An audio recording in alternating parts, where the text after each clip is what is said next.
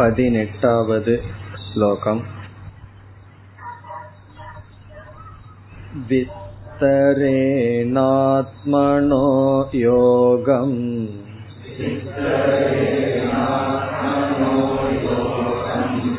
विभूतिं च जनार्दन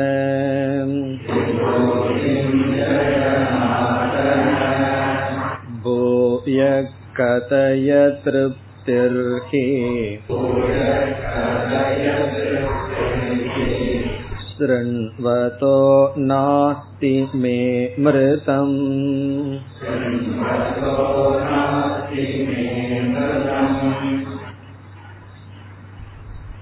இப்பொழுது பார்த்து வருகின்ற ஸ்லோகங்களில்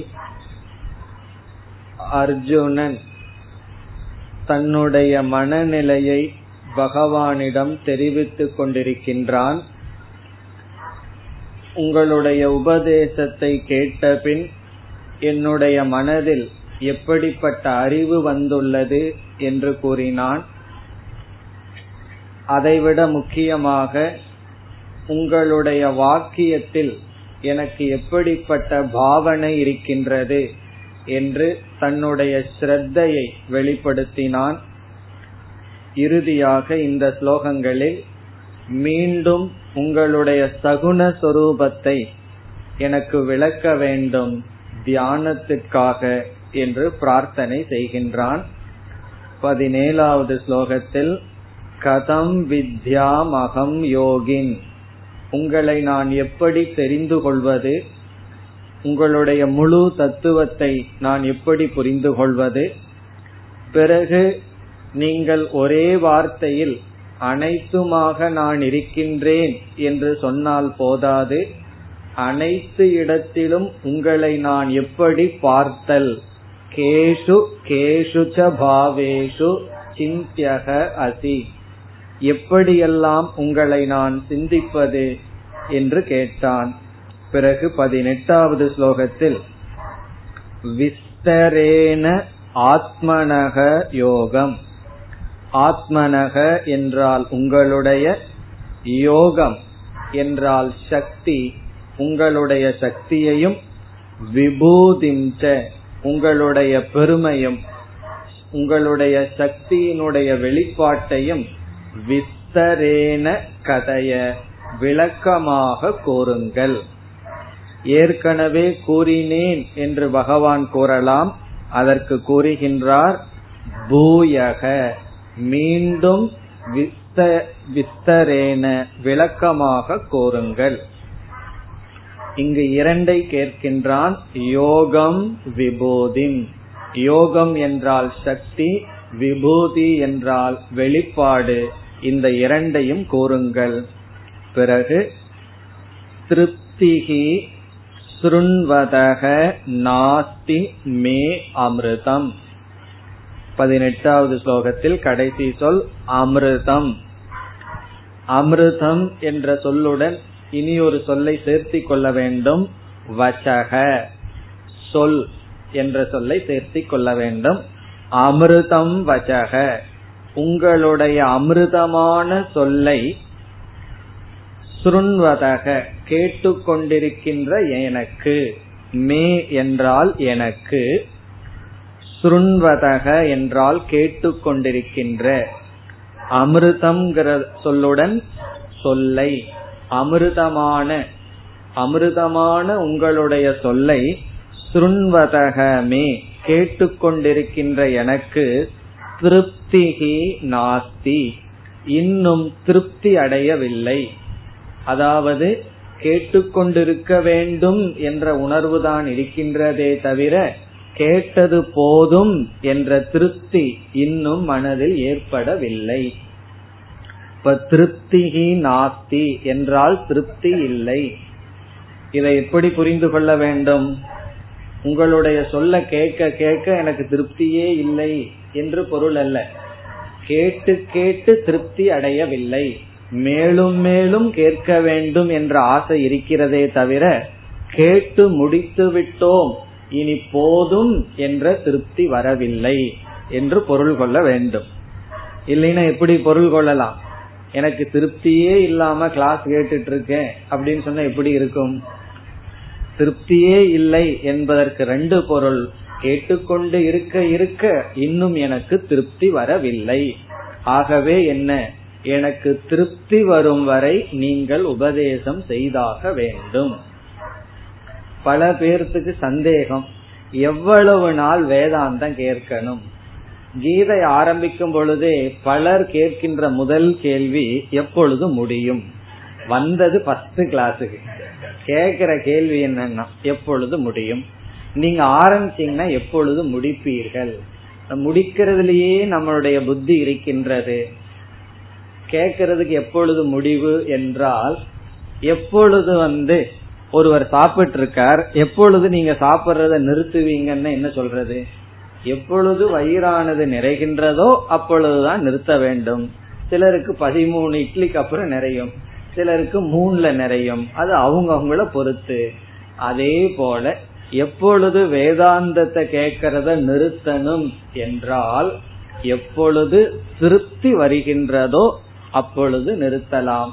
எப்படி திருப்தி வரணும்?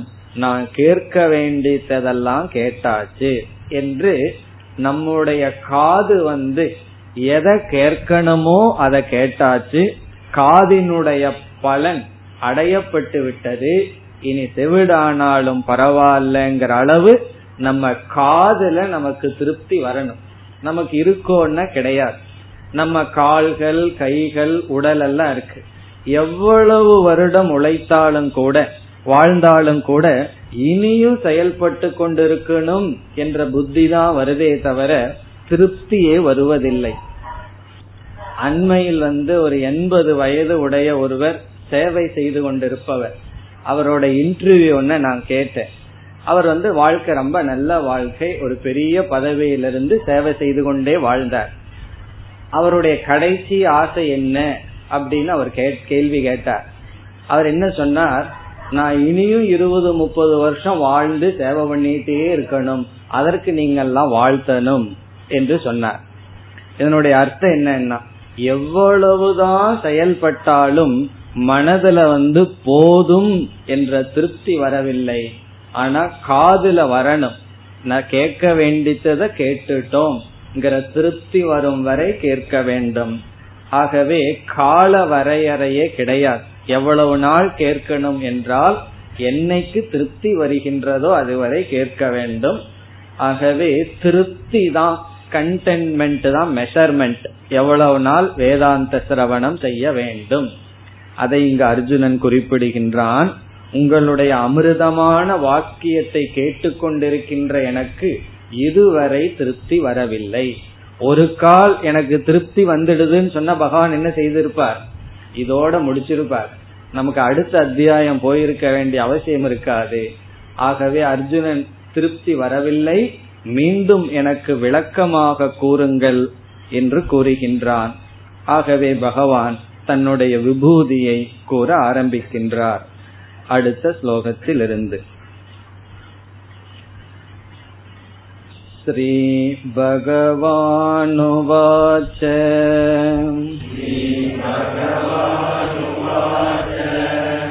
हन्त ते कथयिष्यामि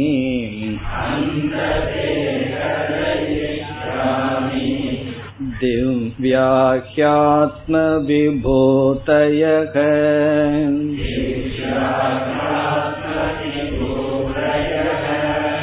प्राधान्यत कुरु श्रेष्ठ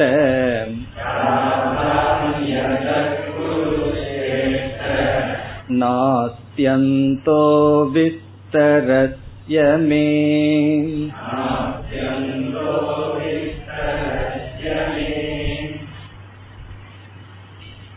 இனி பகவான் தன்னுடைய விபூதியை பேச போகின்றார் இந்த ஸ்லோகத்தில் நான் என்னுடைய வெளிப்பாட்டை இந்த உலகத்தில் எப்படியெல்லாம் நான் வெளிப்பட்டேன் என்ற பெருமையை சொல்லப் போகிறேன் என்று சொல்லி பிறகு என்ன சொல்கின்றார்?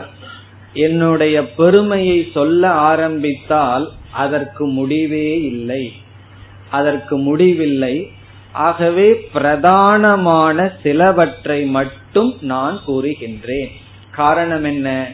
நான் எப்படியெல்லாம் இந்த உலகத்தில் வெளிப்பட்டிருக்கின்றேன் என்று கூறி முடிக்க முடியாது ஆகவே உன்னுடைய தியானத்துக்காக சிலவற்றை மட்டும் கூறுகின்றேன் என்று சொல்கின்றார்.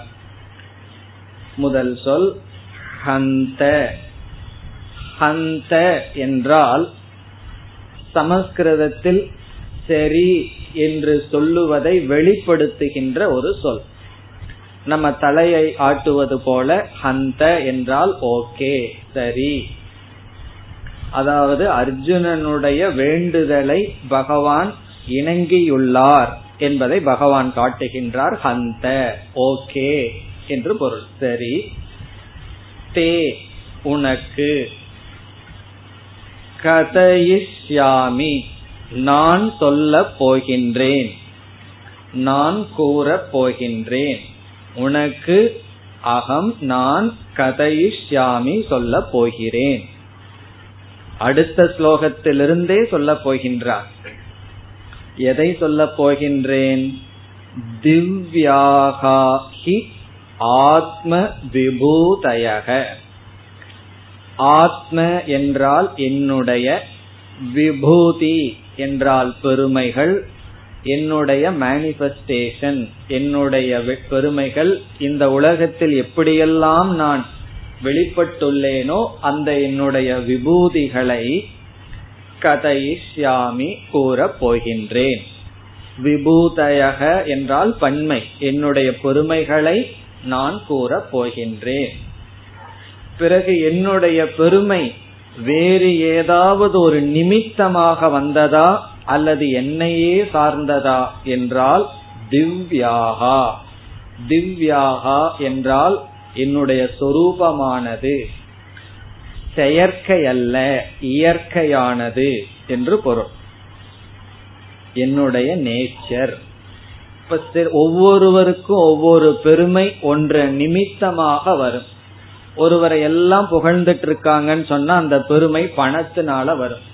ஒருவருக்கு பணம் இருக்கிறதுனால அவருக்கு எல்லா பெருமையும் வந்து வாய்க்கும். பிறகு அந்த பெருமை யாரை சார்ந்ததுன்னா பணத்தை சார்ந்தது. அதே போல அறிவையோ பதவியையோ ஏதோ ஒன்றை சார்ந்து இருக்கும். ஆனால் இந்த உலகத்தில் இருக்கிற அல்லது என்னிடத்தில் இருக்கிற பெருமை ஒன்றை நிமித்தமாக கொண்டுள்ளதா என்றால் இல்லை. அது என்னுடையது. திவ்யாகா ஆத்ம விபூதயக கதையாமி அப்படி என்றால் பகவான் எல்லா பெருமையையும் சொல்ல போகிறாரா என்றால் இரண்டாவது வரியில் பிராதான்யதக. பிராதான்யதக என்றால் முக்கியமானதை மட்டும் சொல்ல போகின்றேன். பிரதானமான சிலதை சொல்ல போகின்றேன். பிராதான்யதக பிரதான பூதாகா. பிரதான பூதமான சிலவற்றை கூற போகின்றேன். அதாவது உதாரணத்துக்கு சிலதை எடுத்து நான் கூறப் போகின்றேன். குரு சிரேஷ்ட இது அர்ஜுனனை அழைக்கின்ற சொல் ஹே அர்ஜுனா குரு என்ற வம்சத்தில் சிறந்து விளங்குபவனே சிரேஷ்டன மேலானவன் குரு வம்சத்தில் மேலாக விளங்குகின்ற ஹே அர்ஜுனா. நான் பிரதானமானதை சொல்ல போகின்றேன். பிறகு அர்ஜுனன் நினைக்கலாம் ஏன் முக்கியமானதை சொல்லணும்? எல்லாத்தையுமே சொல்லலாமே என்றால் அப்படி சொல்லி முடிக்க முடியாது. அதை கூறுகின்றார் நாஸ்தி அந்தக விஸ்தரஸ்ய மே. மே என்றால் என்னுடைய ஈஸ்வரனுடைய விஸ்தரஸ்ய. இங்கு விஸ்தரம் என்ற சொல்லினுடைய பொருள் விஸ்தாரம். விஸ்தாரம்னு என்ன? அதிகமான விளக்கம். என்னுடைய விபூதியினுடைய விளக்கத்திற்கு அந்தக நாஸ்தி முடிவு இல்லை. நாஸ்தி அந்தக என்றால் அந்தக நாஸ்தி அந்தகன முடிவு. நாஸ்தினா கிடையாது. என்னுடைய பெருமையினுடைய விளக்கத்துக்கு முடிவு இல்லை. இந்த இடத்துல விபூதினாம் சொல்லையும் சேர்த்தி கொள்ள வேண்டும். மே என்னுடைய விபூதினாம் விஸ்தாரஸ்ய என்னுடைய பொறுமைகளினுடைய விளக்கத்திற்கு அந்தக நாஸ்தி முடிவே கிடையாது. காரணம் என்ன? எல்லாமே பகவானுடைய பெருமையாக இருக்கும் பொழுது எதை சொல்லி முடிப்பது எதை சொல்லாமல் இருப்பது. ஆகவே என்னுடைய பெருமைக்கு முடிவில்லை. இருப்பினும் உன்னுடைய தியானத்திற்காக நான் முக்கியமான சிலதை மட்டும் கூறுகின்றேன் என்று சொல்லி பிறகு இனி பகவான் தன்னுடைய பெருமையை கூற ஆரம்பிக்கின்றார். இருபதாவது ஸ்லோகம். अहमात्मा गुडाकेश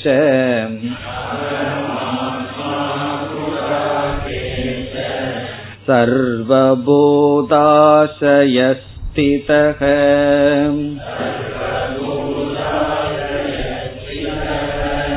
अहमादिश्च मद्यं च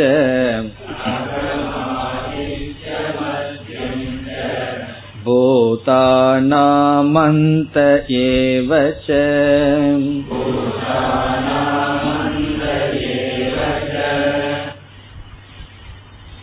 இங்கு பகவான் விபூதியை ஆரம்பிக்கின்றார் இந்த முழு அத்தியாயத்தினுடைய சாரமான ஸ்லோகமே இது இங்கு தன்னுடைய விபூதியை இரண்டு முக்கிய பகுதியாக பிரிக்கின்றார் தன்னுடைய அனைத்து பெருமையையும் இரண்டாக பிரிக்கின்றார்.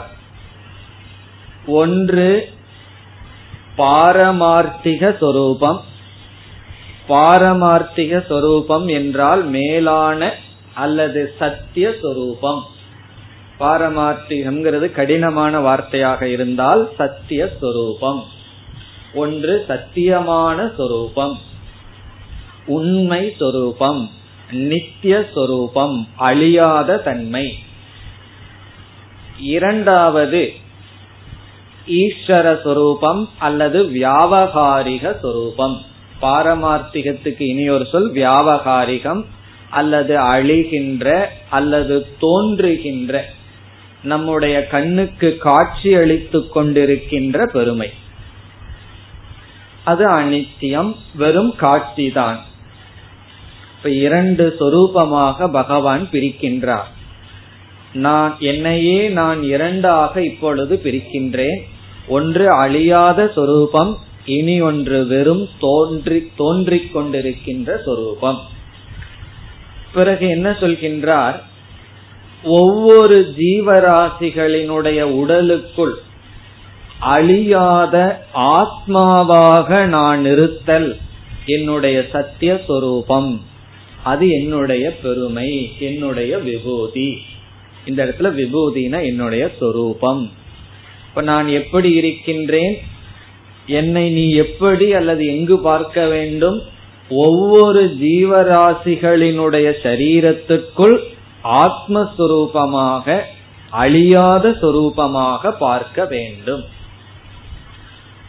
இரண்டாவது அத்தியாயத்தில் ஒவ்வொரு ஜீவனையும் நாம் இரண்டாக பிரித்தோம்.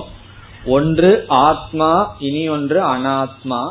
அனாத்மா என்றால் உடல் ஆத்மா என்றால் உடலுக்குள் இருக்கின்ற ஒரு அறிவு சொரூபம். இந்த அறிவு சொரூபத்தை பகவான் முதலில் குறிப்பிடுகின்றார். இது என்னுடைய சத்திய சொரூபம் அது என்னுடைய விபூதி. விபூதி என்றால் இங்கு என்ன? என்னுடைய ஒரு சொரூபம்.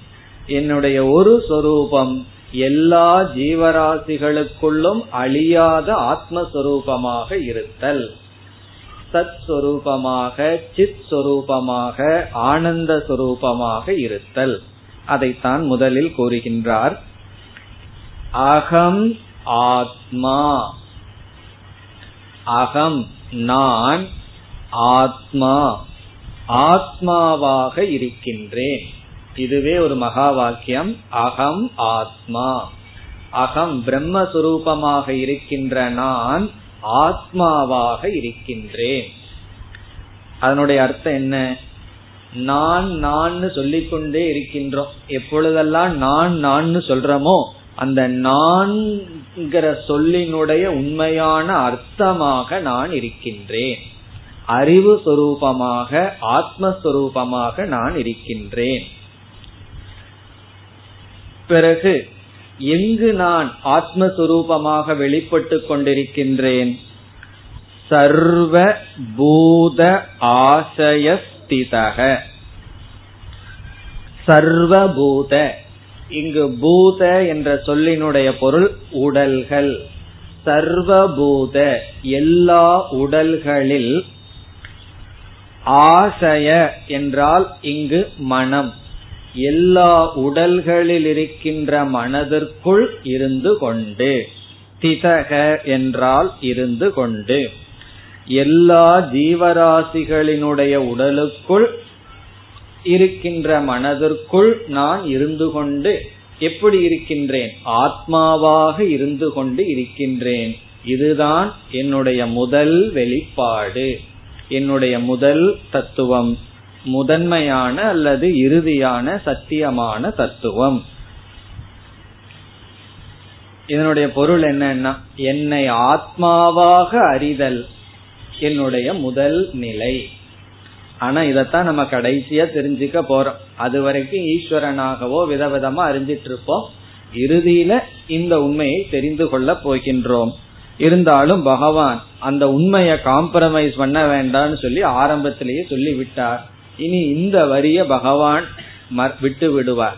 பதிமூணாவது அத்தியாயத்துலதான் இந்த வரியை எடுத்துட்டு விளக்கம் செய்ய போகின்றார். அதனால இதனுடைய விளக்கமும் பிறகு நாம் பார்க்கலாம். பிறகு இதுல ஒரு சொல் இருக்கின்றது அர்ஜுனனை அழைக்கின்றார் குடாகேஷ குடாகேஷ என்ற சொல் அர்ஜுனனை அழைக்கின்ற சொல். ஹே அர்ஜுனா. குடாகா என்றால் உறக்கம். ஸ்லீப் ஈசக என்றால் வென்றவன். குடாகேஷ என்றால் உறக்கத்தை வென்றவன் என்று பொருள். இப்போ உறக்கத்தை வென்றவன்னா அர்ஜுனனுக்கு எல்லா நாளும் சிவராத்திரியான்னு கேட்க கூடாது காரணம் என்ன? உறக்கத்தை தான் வென்றுட்டானே என்றால் உறக்கத்தை வென்றவன் என்றால் அவன் தமோ குணத்தில் இல்லாதவன் என்று பொருள். உறங்குகின்ற நேரத்தில் மட்டும் உறங்குபவன் உறங்கக்கூடாத வேளையில் உறங்காதவன். அட்லீஸ்ட் கிளாஸ்லயாவது என்ன செஞ்சிடணும்? நம்ம குடா கேஷ்னா இருந்திடணும். அதனுடைய அர்த்தம் என்னென்ன கிளாஸ்ல தூக்கம் வந்தா தூங்காம இருந்து பழகணும். பொதுவா இந்த நேரம் நடக்கிற கிளாஸ்ல வராது. நான் வேற ஒரு கிளாஸ் எடுத்துட்டு இருக்கேன் அது மத்தியானம் லெவன் டு டுவெல் சில பேர் சாப்பிட்டு வந்து சில சத்தம் எல்லாம் திடீர்னு கிளாஸ்ல வந்துடும் அதனால ஒரு நாள் இன்ஸ்ட்ரக்ஷனே கொடுத்துருக்கேன். சாப்பிடாம கிளாஸுக்கு வந்து கிளாஸ் முடிச்சுட்டு போய் சாப்பிடுங்கன்னு சொல்லி. காரணம் என்னன்னா உறக்கம் அவ்வளவு தூரம் நம்ம எடுத்து விடும்.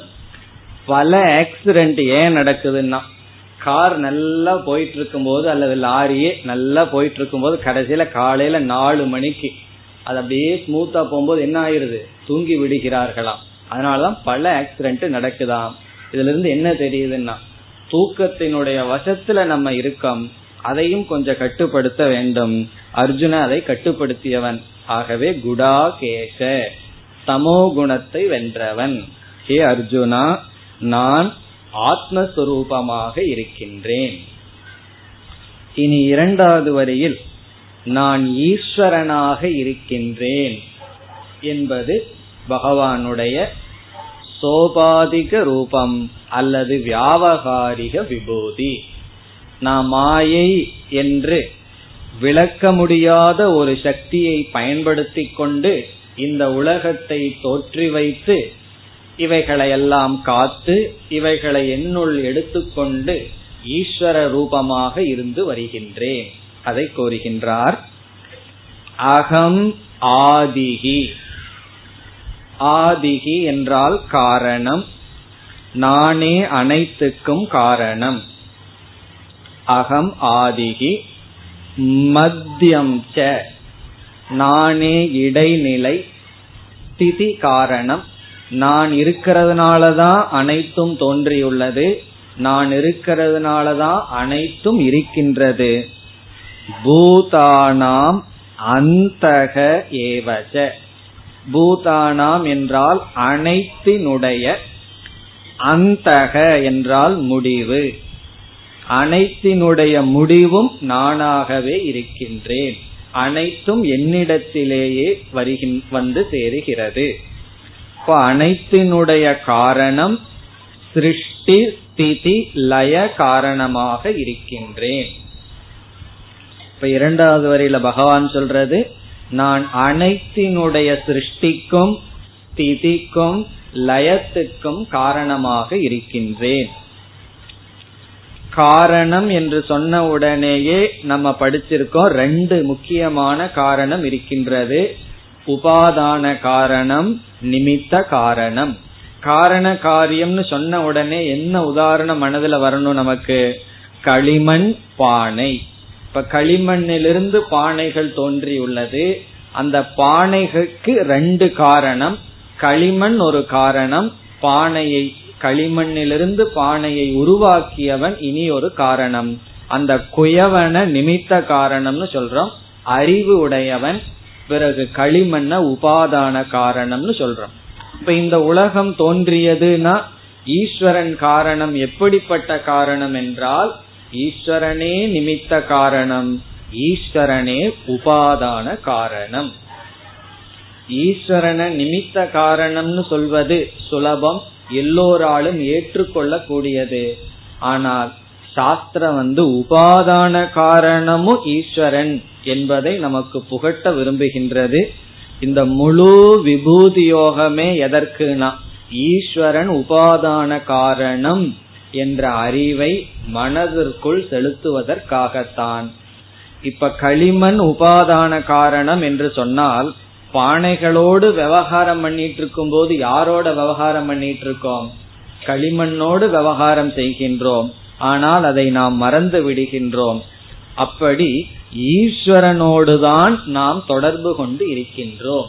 ஏன்னா இந்த உலகம் முழுவதும் ஈஸ்வரனே உபாதான காரணமாக இருக்கின்றார். அந்த உபாதான காரண லட்சணத்தை இங்கு கூறியுள்ளார்.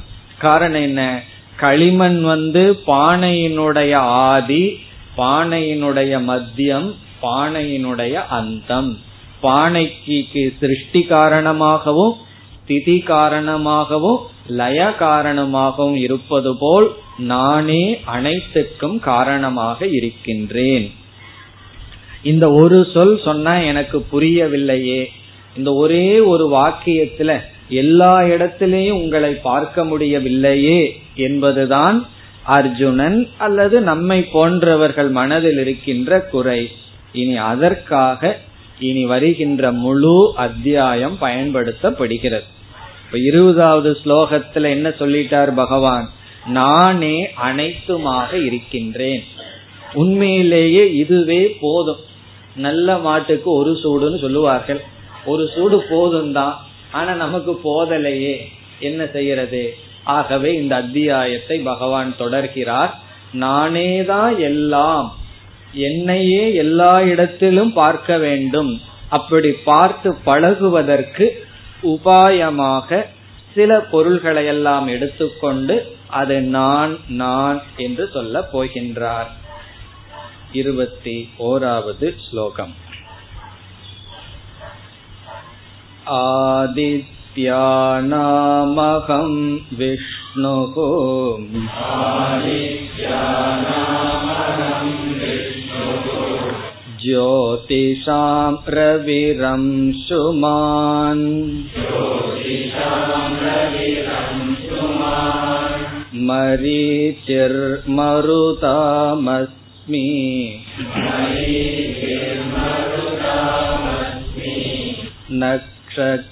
नक्षत्राणामहं शशी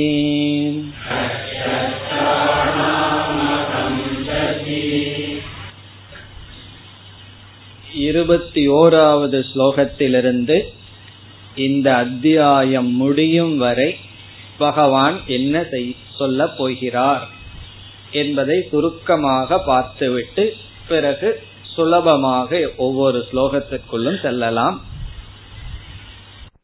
விபூதி என்ற இனி ஒரு சொல். யோகம் என்றால் சக்தி விபூதி என்றால் சக்தியினுடைய வெளிப்பாடு.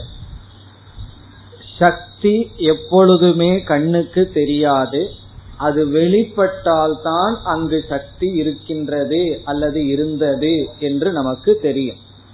நம்ம கண்ணை பார்த்த உடனேயே கண்ணுல பார்க்கிற சக்தி இருக்குமான்னு தெரியாது. ஒருவர் காத பார்த்த உடனே அவருக்கு கேட்கிற சக்தி இருக்கான்னு தெரியாது. ஆகவே எந்த சக்தியும் மறைந்திருக்கும். அது வெளிப்பட்டால்தான் அந்த சக்தி இருந்தது என்று நமக்கு தெரியும். அப்படி இந்த உலகத்தில் எவைகளெல்லாம் வெளிப்பட்டிருக்கின்றதோ அவைகளெல்லாம் ஈஸ்வரனுடைய சக்தியினுடைய வெளிப்பாடு. இந்த வெளிப்பாட்டை விபூதி என்று சொல்கின்றோம். அதற்கு காரணமாக இருக்கின்ற சக்தியை மாயா அல்லது ஈஸ்வரனை சார்ந்திருக்கின்ற ஒரு சக்தி என்று சொல்கின்றோம். இப்பொழுது இங்கு பகவான் என்ன செய்கின்றார்? இந்த உலகத்தில் விதவிதமான வெளிப்பாடுகள் தோன்றி இருக்கின்றது. எவ்வளவோ மேனிபெஸ்டேஷன் எத்தனையோ வெளிப்பாடுகள் தோன்றி இருக்கின்றது. இப்ப உதாரணமாக அறிவு என்று ஒன்றை எடுத்துக் கொள்வோம். மனிதர்களாகிய நமக்கு ஆறு அறிவு என்று சொல்கின்றோம். ஆறு அறிவு அல்லது பகுத்தறிவு என்கின்ற ஒன்று வெளிப்பட்டு இருக்கின்றது பிறகு ஒவ்வொரு மனிதர்களுக்குள்ளும் புரிந்து கொள்கின்ற திறன் மாறுபட்டு கொண்டு இருக்கின்றது ஒருவருக்கு வந்து எவ்வளவு சூக்மமான விஷயத்த சொன்னாலும் உடனே புரிந்துவிடும். ஒருவருக்கு எவ்வளவுதான் எடுத்து சொன்னாலும் புரிஞ்சுக்கிறதுங்கிறது ரொம்ப கடினம். அப்படி விதவிதமான அறிவு இருக்கின்றது. அதனாலதான் மேல் படிப்பு போக போக ஆட்கள் குறைஞ்சிட்டே இருக்கும். ஃபர்ஸ்ட் கிளாஸ்ல எத்தனை ஸ்டூடெண்ட் இருப்பார்கள்? செகண்ட் கிளாஸ்ல எப்படி இருப்பாங்க? ஸ்கூல் வரைக்கும் ஒரு ஒரு குரூப் வரும். ஸ்கூலோட பாதி பேர் போயிடுவார்கள். காலேஜுக்கு கொஞ்சம் வரும். ப்ரொஃபஷனல்னா அதை விட கொஞ்சம். டாக்டரேட் பிஹெச்டின்னு சொன்னா ஒன்னு ரெண்டு தேர்னா உண்டு.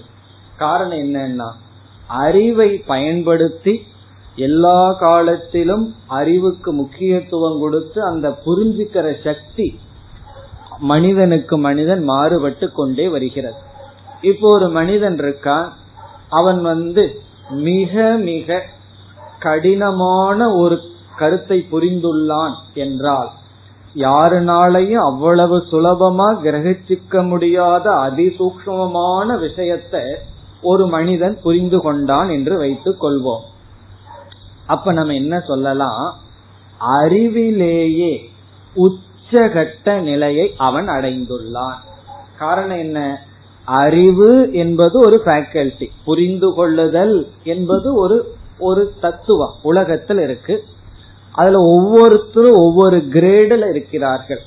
ஓரளவு சூக்மமான விஷயத்தை தான் ஒருத்தனுடைய மனது கிரகிக்க முடியும்.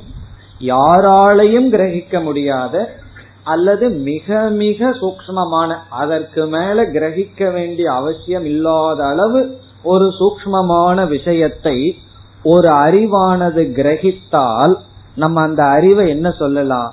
அறிவானது அதனுடைய ஆப்டிமம் லெவல அடைஞ்சிடுது. அது எவ்வளவு தூரம் அடையணுமோ அதை அடைஞ்சிருக்கு என்று சொல்லலாம். காரணம் என்ன? அதற்கு மேல அறிய வேண்டிய விஷயம் இல்ல.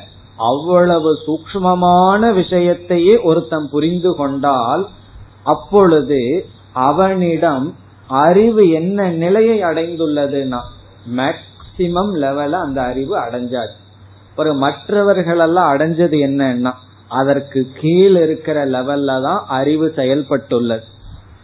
இத வந்து நான் உதாரணத்துக்கு சொல்றேன். அதே போல செல்வம். அதே போல இந்த பூமியில ஒரு மலையானது உயரமா இருக்குன்னா உள்ளதுக்குள்ளேயே டாப் மோஸ்ட் மேக்சிமம் உயர்ந்தது என்னன்னா அது ஒரு நிலைக்கு போயிருக்கு. அதற்கு மேல வேறு மலை இருந்திருக்காது. அப்படி எந்த ஒரு ஆஸ்பெக்ட எடுத்துக்கொண்டாலும் அதனுடைய ஆரம்பத்திலிருந்து கடைசியில ஒன்ன டச் பண்ணிருக்கு அந்த ஃபைனல் டச் என்ன என்றால் அதனுடைய ஃபுல் மேனிபெஸ்டேஷன் அதனுடைய முழு விபூதி அல்லது முழுமையா வெளிப்பட்டது ஏதோ ஒரு இடத்தில் இருக்கின்றது. இப்படி ஒவ்வொரு ஃபீல்டிலையும் இருக்கின்றது. இங்க பகவான் என்ன செய்ய போகின்றார்? சிலவற்றை உதாரணமாக எடுத்துக்கொண்டு அதில் எது முதன்மை அடைந்துள்ளதோ எது டாப் மோஸ்ட் ரேங்க்குக்கு போயிருக்கோ அதை எடுத்து என்ன சொல்ல போகின்றார்? அது என்னுடைய விபூதி. அது என்னுடைய பெருமை. நாம அறிவு விஷயத்திலேயே எடுத்துக்குவோமே. எவ்வளவோ பிரான்ச் ஆஃப் நாலேஜ் இருக்கு. எவ்வளவோ சயின்ஸ் இருக்கு. என்ன சொல்கிறார்கள்? எல்லா அறிவை விட மிக மிக கடினமான அல்லது சூக்மமான அறிவு என்னவென்றால் ஆச்சரியமா இருக்கும். அது என்ன அறிவு தெரியுமோ? நம்மை பற்றிய அறிவு. நான் யார் அப்படிங்கிற அறிவு தான் ஆத்ம ஞானம் இப்போ ஒருவனுடைய மனசு வந்து ஆத்ம ஞானத்தை கிரகிக்கிற கிரகிக்க முடிகிறது என்றால் அந்த அறிவு என்பதுல உச்ச நிலையை அடைந்து விட்டது. பகவான் சொல்றார் அந்த உச்ச உச்ச நிலைக்கு அறிவு போகிறது என்றால் அந்த உச்ச நிலையில் இருக்கின்ற அறிவாக நான் இருக்கின்றேன். பிறகு ஒரு ஆயுதம் விதவிதமான ஆயுதங்களை எல்லாம் நம்ம பயன்படுத்துகின்றோம் வெப்பன் அதுல மிக மிக உயர்ந்த நிலையில ஒரு வெப்பன் என்ன என்றால் ஒவ்வொரு காலத்துக்கு தகுந்த மாதிரி வெப்பன் இம்ப்ரூவ் ஆயிட்டே இருக்கு. கொஞ்சம் வருஷத்துக்கு முன்னாடி ஏகே ஃபார்ட்டி செவன் யாருக்கும் தெரியாது. இப்ப காரணம் இப்ப என்ன ஆயிருக்குன்னா இப்படி ஒண்ணு வந்திருக்கு. இனியும் கொஞ்சம் வருஷம் போனா இதை விட இம்ப்ரூவ்டு வெப்பன் வரும். இப்படி ஆயுதத்திலேயே மேக்சிமம் நிலைய அடைஞ்சது என்னன்னா அதுவா நான் இருக்கின்றேன் என்று பகவான் என்ன செய்ய போகிறார்னா அப்படியே பார்ப்பாரு எதெல்லாம் வாய்க்கு வந்ததோ அதெல்லாம் சொல்ல போறார். இதுல வந்து நான் இதாக இருக்கின்றேன். அறிவுல நான் ஆத்ம வித்யாவாக இருக்கின்றேன். எத்தனையோ அறிவு இருக்கு. அதுல வந்து நான் ஆத்ம ஞானமாக இருக்கின்றேன். ஆயுதங்கள்ல நான் வஜ்ராயுதமாக இருக்க போகின்றேன் என்றெல்லாம் பகவான் சொல்லிக் கொண்டு வர போகின்றார். உண்மையிலேயே எல்லாமே பகவானாத்தான் இருக்கார் இப்ப வந்து எல்லா அறிவும் நான் தான் சொல்லி சொல்லி இருக்கின்றார் ஆனா இங்க என்ன சொல்ல போறார்? அறிவுல எது உயர்ந்த நிலை சென்றதோ அதை நான் சொல்ல போகின்றார். இப்ப வேறு உதாரணம் எடுத்துக்கொண்டால் ஏற்கனவே ஒன்பதாவது அத்தியாயத்துல நானே ரிக்வேதம் எஜுர்வேதம் சாமவேதமா இருக்கிறேன்னு சொல்லிவிட்டார்.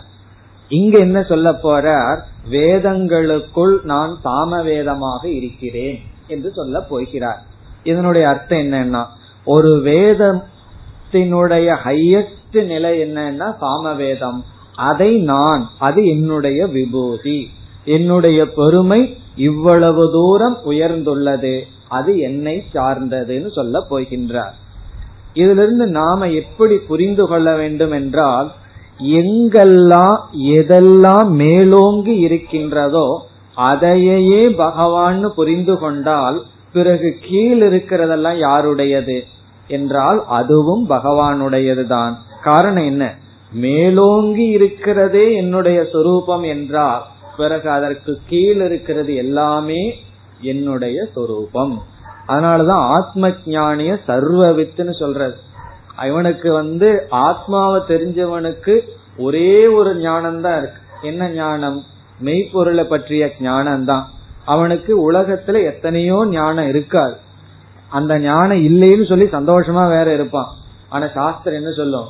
சர்வஜக அனைத்தையும் அறிந்தவன். அதனுடைய அர்த்தம் என்னன்னா இந்த புத்திய பயன்படுத்தி எதை அறியலாமோ அதை அறிந்து கொண்டால் அனைத்து அறிய அறிவையும் அடைந்ததற்கு சமம் என்று சொல்லப்படும். அப்படி என்ன செய்ய போகிறார் பகவான்? இந்த உலகத்துல ஒவ்வொரு பேர் ஒவ்வொரு தத்துவத்தை எடுத்துட்டு அதுல எது மேலோங்கி இருக்கின்றதோ அது என்னுடைய பெருமை. அப்படி என்றால் மற்றதெல்லாம் என்னுடையது அல்ல என்பது பொருள் அல்ல.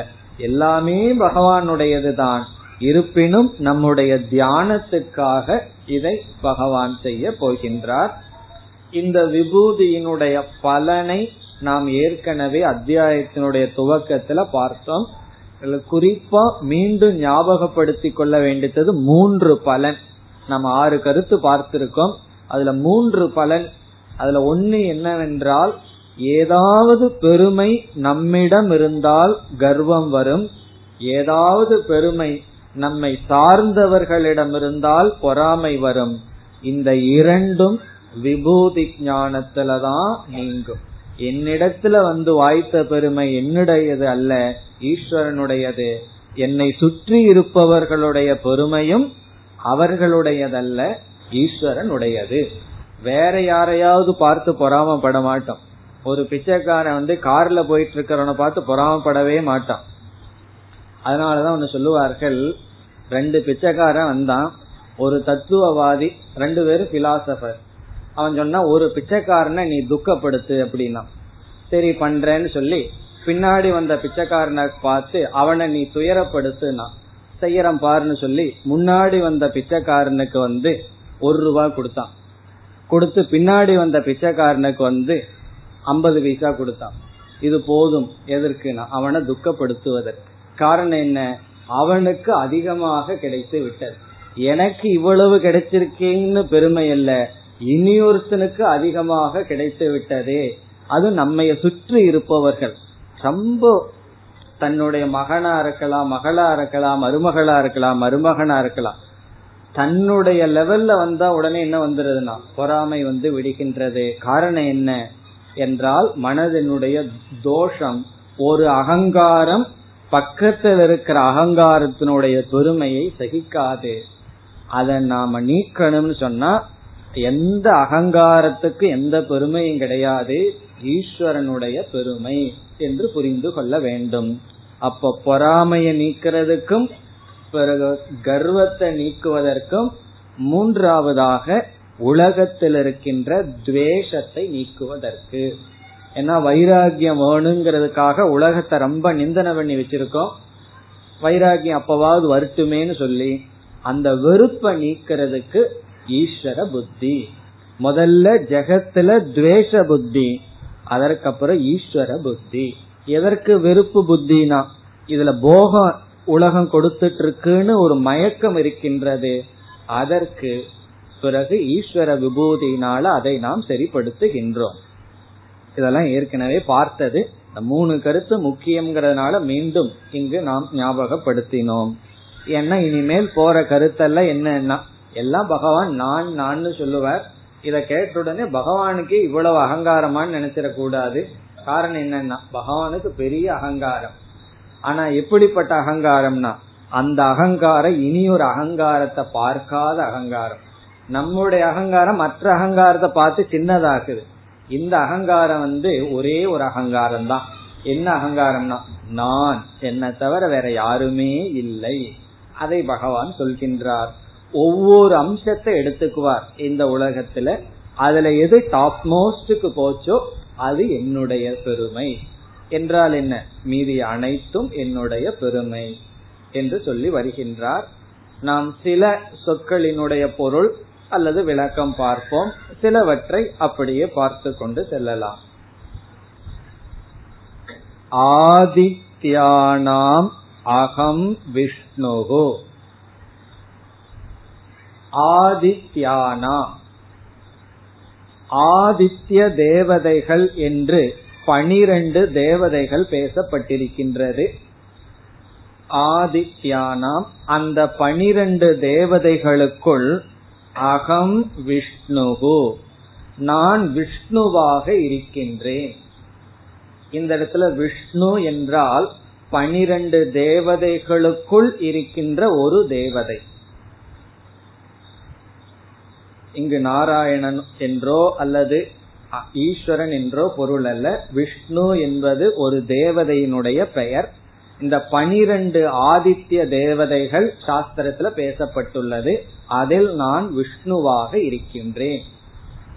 இதுல இருந்து என்ன தெரியுது நமக்கு என்றால் புராண கதையெல்லாம் தெரிஞ்சதுன்னா யார் அந்த பன்னெண்டு அவங்களுக்கு எல்லாம் என்னென்ன டியூட்டி இதெல்லாம் படிக்கலாம். நமக்கு என்ன தெரியுது இதுல இருந்து அதுல விஷ்ணு வந்து முக்கியமான ஆளா இருப்பார். அவ்வளவுதான் நமக்கு தெரிகிறது. இதில் ஆதித்ய தேவதைகள் என்பது ஒவ்வொரு மாதத்துக்கான தேவதைகள். நமக்கு பனிரெண்டு மாதம் இருக்கின்றது. ஒவ்வொரு மாதத்துக்கும் ஆன அதிர்ஷ்டான தேவதைகள். இப்ப சித்திர மாசத்துக்கு அம்சுகு என்ற ஒரு தேவதை. இப்படி பனிரெண்டு மாதத்துக்கு ஒவ்வொரு தேவதைகள். ஆகவே இது ஒரு விதமான கால தத்துவ தேவதைகள். இதில் விஷ்ணுகு விஷ்ணு என்கின்ற தேவதை தை மாதத்தினுடைய தேவதை. தை மாதத்திற்கு அதிஷ்டானமான தேவதை விஷ்ணு. எல்லா மாசத்திலையும் தை மாதம் முக்கியம்னு சொல்லுவார்கள். காரணம் என்ன? ஏதோ சொல்லுவார்கள் அல்லவா தை பிறந்தால் வழி பிறக்கும் எல்லாம் சொல்லுவார்கள். ஆகவே விஷ்ணுகு அகம். நான் விஷ்ணுவாக இருக்கின்றேன். பிறகு ஜோதிஷாம் ரவிகி அம்சுமான். ஜோதிஷாம் என்றால் வெளிச்சம் தருபவைகளில் லைட் ஜோதி என்றால் லைட் வெளிச்சம். வெளிச்சம் தருபவைகளுக்குள் ரவிகி நான் சூரியனாக இருக்கின்றேன். ரவிகி என்றால் சூரியன் அம்சுமான் என்றால் ஒளி கதிர்களை உடைய. இது சூரியனுக்கு அடைமொழி. அம்சுமான் ரவிகி கதிர்களை உடைய சூரியனாக நான் இருக்கின்றேன். ஜோதிஷாம் என்றால் வெளிச்சத்தை கொடுப்பவைகளுக்குள். இப்ப நம்ம வந்து எவ்வளவோ பொருள் லைட்ட கொடுத்துட்டு இருக்கு லைட்ட கொடுத்துட்டு இருக்கிற பொருள்ல எந்த பொருள் அதிகமான வெளிச்சத்தை கொடுக்குது? என்றால் சூரியன் தான் இதுல யாருக்கும் சந்தேகம் வராது. நம்ம வந்து நம்ம பூமியில இருந்துட்டு பேசணும். வேற ஏதாவது பிளானட்ல வேற ஏதாவது இருக்குமாங்கிறது பேச்சு இல்ல நமக்கு அதிகமாக வெளிச்சத்தை கொடுக்கிற ஒரு பதார்த்தம் இந்த உலகத்துல சூரியன். அதனால பகவான் சொல்றார் ஜோதிஷாம் வெளிச்சத்தை கொடுக்கின்ற தத்துவங்களில் நான் சூரியனாக இருக்கின்றேன். அப்ப என்னுடைய வீட்டுல எல்லாம் வெளிச்சம் இருக்கு டியூப் லைட் இருக்கிற வெளிச்சம் யாருது? டார்ச் லைட் இருக்கிற வெளிச்சம் யாருதுன்னு அதுவும் பகவானுடையது தான் ஆனால் வெளிச்சத்துல ஹையஸ்டுக்கு போனது என்னன்னா சூரியன். அதுவாக நான் இருக்கின்றேன். இனி மரீச்சிகி மருதாம் அஸ்மி. மருதாம் என்றால் மருத் தேவதைகளுக்குள். மருதாம். மருத்து தேவதைகள். சிலர் எழுபத்தி ஏழு தேவதைகள் என்றும் சிலர் நாற்பத்தி ஒன்பது என்றும் கூறுகிறார்கள். எழுபத்தேழோ நாற்பத்தி ஒன்பதோ எவ்வளவோ தேவதை இருந்துட்டு போகட்டும். அதுல பகவான் என்ன சொல்றார்? மரீச்சி என்ற தேவதையாக நான் இருக்கின்றேன். மருத்து தேவதைகளுக்குள் மரீச்சிகி மரீச்சி என்ற தேவதையாக நான் இருக்கின்றேன். அவ அந்த தேவதைகளுக்குள் முதன்மை பெற்று விளங்குபவர் மரீச்சிகி. இனி அடுத்தது நக்ஷத்ராணாம் அகம் சசிகி நக்ஷத்ராணாம் என்றால் இரவில் வெளிச்சம் கொடுக்கக்கூடிய பொருள்களில் நக்ஷத்ராணாம் இரவில் வெளிச்சத்தை கொடுப்பவைகளுக்குள் அகம் நான் சசி சசி என்றால் நிலவு நான் நிலவாக இருக்கின்றேன் காரணம் என்ன பகல்ல சூரியன் இரவுல சந்திரன் நான் சந்திரனாக இருக்கின்றேன் இனி அடுத்த ஸ்லோகம் वेदानां सामवेदोऽस्मि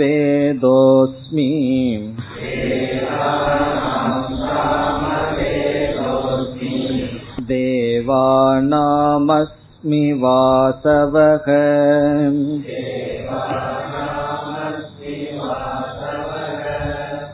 इन्द्रियाणां मनश्चास्मि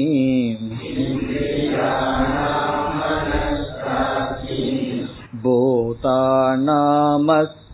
चेतना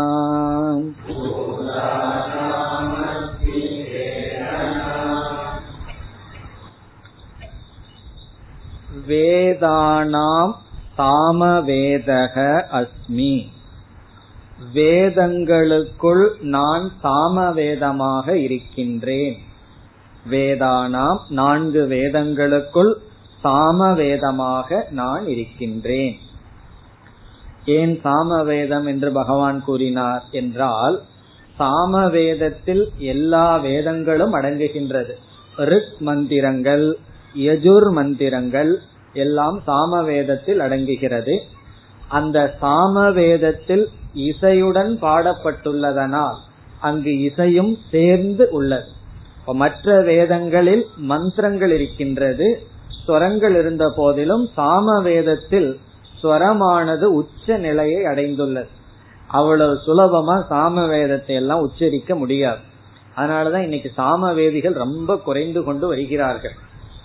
எதிர்வேதம் தான் அதிகமா இருந்து கொண்டு இருக்கின்றது. காரணம் என்னன்னா அவ்வளவு சுலபம் அல்ல அவ்வளவு தூரம் யாருக்கும் மூச்சு பிடிக்கிறது இல்ல காரணம் என்ன? அந்த காலத்துல எல்லாம் பிராணாயாமம் எல்லாம் பண்ணி ரொம்ப நேரம் மூச்சை வச்சிருந்து பழகினார்கள். இப்பெல்லாம் யாருனாலே முடிவதில்லை. சாமவேதம் வந்து அவ்வளவு உயர்ந்தது. காரணம் என்ன? பாடல்களினால். ஆகவே பகவான் சொல்றார் வேதங்களில் நான் சாமவேதமாக வெளிப்பட்டு இருக்கின்றேன். பிறகு தேவானாம் அஸ்மி வாசவக. தேவர்களுக்குள் நான் இந்திரனாக இருக்கின்றேன். வாசவக என்றால் இந்திரன். தேவர்களுக்குள் நான் இந்திரனாக இருக்கின்றேன். தேவர்களினுடைய தலைவனாக இருக்கின்றேன். தேவர்கள் என்றால் ஜீவர்கள்தான் ஒரு விதமான ஜீவர்கள் தான் தேவர்கள். அவர்களெல்லாம் யாகம் செய்து புண்ணிய பலனால தேவலோகத்தில் பிறந்தோ அல்லது தேவலோகத்தை அடைந்தோ இருக்கிறார்கள். அதுல அதிகமா புண்ணியம் பண்ணி போனவன் யாருன்னா? இந்திரன். சொல்லுவார்கள் நூறு யாகம் பண்ணா இந்திர பதவி கிடைக்குமா? அதனால யாராவது இங்கு நூறு யாகம் பண்ணா இந்திரனுக்கு பிடிக்காதான் நம்ம பதவி போயிரும் அல்லவா இங்க நடக்கிறதுதான் அங்கேயும் நடக்குது. பதவின்னு சொன்னா எல்லாம் ஒண்ணுதான். அது தேவனாகட்டும் அசுரனாகட்டும். பதவி என்று வந்துவிட்டால் எல்லாம் அசுரர்கள் ஆகி விடுவார்கள் அதனாலதான் சில சமயங்கள்ல இந்திரனே அசுரனா வேலை செய்வான். காரணம் என்ன? நம்ம பதவி போயிடக்கூடாது அல்லவா அப்படி அதிக புண்ணியத்தை அடைந்த இந்திரனாக நான் இருக்கின்றேன். தேவர்களுக்குள் பிறகு இந்திரியானாம் மனகச்ச அஸ்மி. இந்திரியங்களுக்குள் நான் மனதாக இருக்கின்றேன். இந்திரியங்கள்னா என்ன? ஐந்து இந்திரியங்கள். கண் மெய் வாய் கண் மூக்கு செவின்னு சொல்றோம். அதுல வந்து மனதாக நான் இருக்கின்றேன். பொதுவா மனதை இந்திரியங்களுக்குள் சேர்த்துவதில்லை. இந்த இடத்துல பகவான் என்ன அபிப்பிராயத்தில் கூறுகிறார் என்றால் ஒரு இந்திரியம் இந்திரியமா செயல்படணும்னா மனது அவசியம். கண்ணு திறந்திருக்கு. கண்ணுக்கு பின்னாடி மனசு இல்லைன்னு வச்சுக்கோமே. அது திறந்திருந்தாலும் பார்க்காது. காது எப்பவுமே திறந்துதான் இருக்கு. அத பகவான் மூடுற மாதிரி வைக்கல. காது இருந்தாலும் நம்மளுடைய மனசு காதுல இல்ல அப்படின்னா காது கேட்காது. காரணம் என்ன? உங்க மனசு வேற எங்கேயோ இருந்ததுன்னு வச்சுக்கோமே. முடிப்பாரா? இன்னும் ஏழு நிமிஷம் தான் இருக்கு. போய் போன உடனே இந்த வேலை பண்ணணும் அந்த வேலை பண்ணணுங்கிற எண்ணம் இருந்ததுன்னு வச்சுக்கோமே. ஏன்னா கிளாஸுக்கு வந்து பதினஞ்சு நிமிஷம் எந்த வேலையை முடிச்சுட்டு வந்தோமோ அந்த ஓட்டம். பிறகு ஒரு இருபது நிமிஷம் தான் கிளாஸ். கடைசி பத்து நிமிஷம் என்ன வேலை செய்ய போறோமோ அப்போ அவ்வளவு வேகமா மனசு ஓடிட்டு இருக்கும் அப்படி எண்ணங்கள் இருந்ததுன்னு வச்சுக்கோமே. காதுல சப்தம் விழுந்தாலும் அது சப்தமா தான் விழுகுமே தவிர அர்த்தமா விழுகாது. காரணம் என்ன? மனது இல்லை. அதனாலதான் சில சமயம் எதையோ நினைச்சிட்டு போயிட்டு இருப்போம் நம்ம ஃப்ரெண்டு நம்ம கிராஸ் பண்ணி போயிருப்பார். நம்ம கண்ணு அவர் கண்ணை பார்த்த மாதிரி அவர் நினைச்சிருப்பார். உடனே பாரு பார்த்துட்டு கண்டுக்காம போறான் அப்படின்னு அவரெல்லாம் ஜட்ஜ்மெண்ட் பண்ணுவார் நம்மள அப்படி செஞ்சிருப்போம். கண்ணு திறந்திருக்கலாம் ஆனா மனசு பின்னாடி இருக்கணும். இப்ப இதுல இருந்து எந்த ஒரு இந்திரியத்துக்கு இந்திரியம்ங்கிற சக்தியையே யாரு கொடுக்கறதுனா மனசுதான் கொடுக்கும். மனதினுடைய துணை இல்லைன்னா இந்திரியத்துக்கு இந்திரியம்ங்கிற சக்தியே கிடையாது. ஆகவே பகவான் சொல்றார் இந்த இந்திரியங்களுக்கு இந்திரியம்ங்கிற சக்தியை கொடுக்கிற மனசாக நான் இருக்கின்றேன். இப்ப மனதாக நான் வெளிப்பட்டு இருக்கின்றேன் இந்திரியானாம் மனகச்ச அஸ்மி. இனி அடுத்தது பூதானாம் அஸ்மி சேதனா. சேதனா என்றால் அறிவுடைய புத்தி சைத்தன்ய ஆபாசத்துடன் கூடிய புத்தி. சிதாபாசக என்று பொருள். சேதனா என்றால் புத்தி. பூதானாம் என்றால் சரீரங்களுக்குள். பூதம்னா இந்த இடத்துல உடல்கள். உடல்களுக்குள் சிதாபாசத்துடன் கூடிய புத்தியாக நான் இருக்கின்றேன். இதனுடைய அர்த்தம் என்ன என்றால் ஆத்மாவினுடைய சொரூபம் அறிவு சொரூபம் சைத்தன்ய சொரூபம். இந்த அறிவு சொரூபம் எல்லா இடத்திலும் வெளிப்படுவதில்லை. நம்முடைய புத்தியில தான் ஆத்மாவினுடைய சைத்தன்யம் ரிஃப்ளெக்ஷன் ஆகிறது வெளிப்படுகின்றது. எப்படி என்றால் இப்ப சூரியன் மேல இருக்கார். அவர் வந்து இந்த பூமியை வியாபிக்கின்றார். ஆனால் ஒரு பாறாங்கல் மீது சூரியனுடைய ஒளி படுமே தவிர சூரியனை போல பிரதிபிம்பம் அங்கு தோன்றாது. ஆனால் தூய்மையான தண்ணீருக்குள் எதை பார்க்கலாம்? சூரியனையே பார்க்கலாம். பொய்யான சூரியனை அதற்குள்ள பார்க்கலாம். காரணம் தண்ணீர் வந்து மிக தூய்மையாக இருப்பதனால் நுண்ணியதாகவும் இருப்பதனால். அதே போல இந்த பஞ்சபூதத்துல நம்முடைய புத்தியும் சூக்மமான பஞ்சபூதம். அதுலதான் ஆத்மாவினுடைய பிரதிபிம்பம் இருக்கின்றது. இப்ப புத்தி வந்து உண்மையிலேயே ஜடம். அதுல சேதன தத்துவத்தை அடைந்துள்ளது புத்தி. அந்த புத்தி உடலில் இருக்கும் பொழுது உடலும் ஒரு அறிவுடன் இயங்கிக் கொண்டு உணர்வுடன் இயங்கிக் கொண்டு வருகிறது. ஆகவே பகவான் சொல்றார் அச்சேதனமான உடல்களுக்குள் முதலில் சேதனமடைந்த புத்தியாக நான் இருக்கின்றேன். காரணம் என்ன? எல்லாமே ஜடமா இருக்கு. ஜடமாகவே இருக்கின்ற சமூகத்திற்குள் முதல் முதலில் ஜடத்தன்மையை விட்டு அறிவுத்தன்மையை அடைந்த சூக்ம சரீரமாக நான் இருக்கின்றேன் என்ன செய்ய போறார் பகவான் இந்த அத்தியாயம் முழுவதும் இப்படியே சொல்லிக்கொண்டு போக போகின்றார் மேலும் அடுத்த வகுப்பில் தொடரலாம் ॐ पूर्णमधः पूर्णमिदम् पूर्णात् पूर्णमुदच्छते पूर्णस्य पूर्णमादाय पूर्णमेवावशिष्यते ॐ शान्ति शान्ति शान्तिः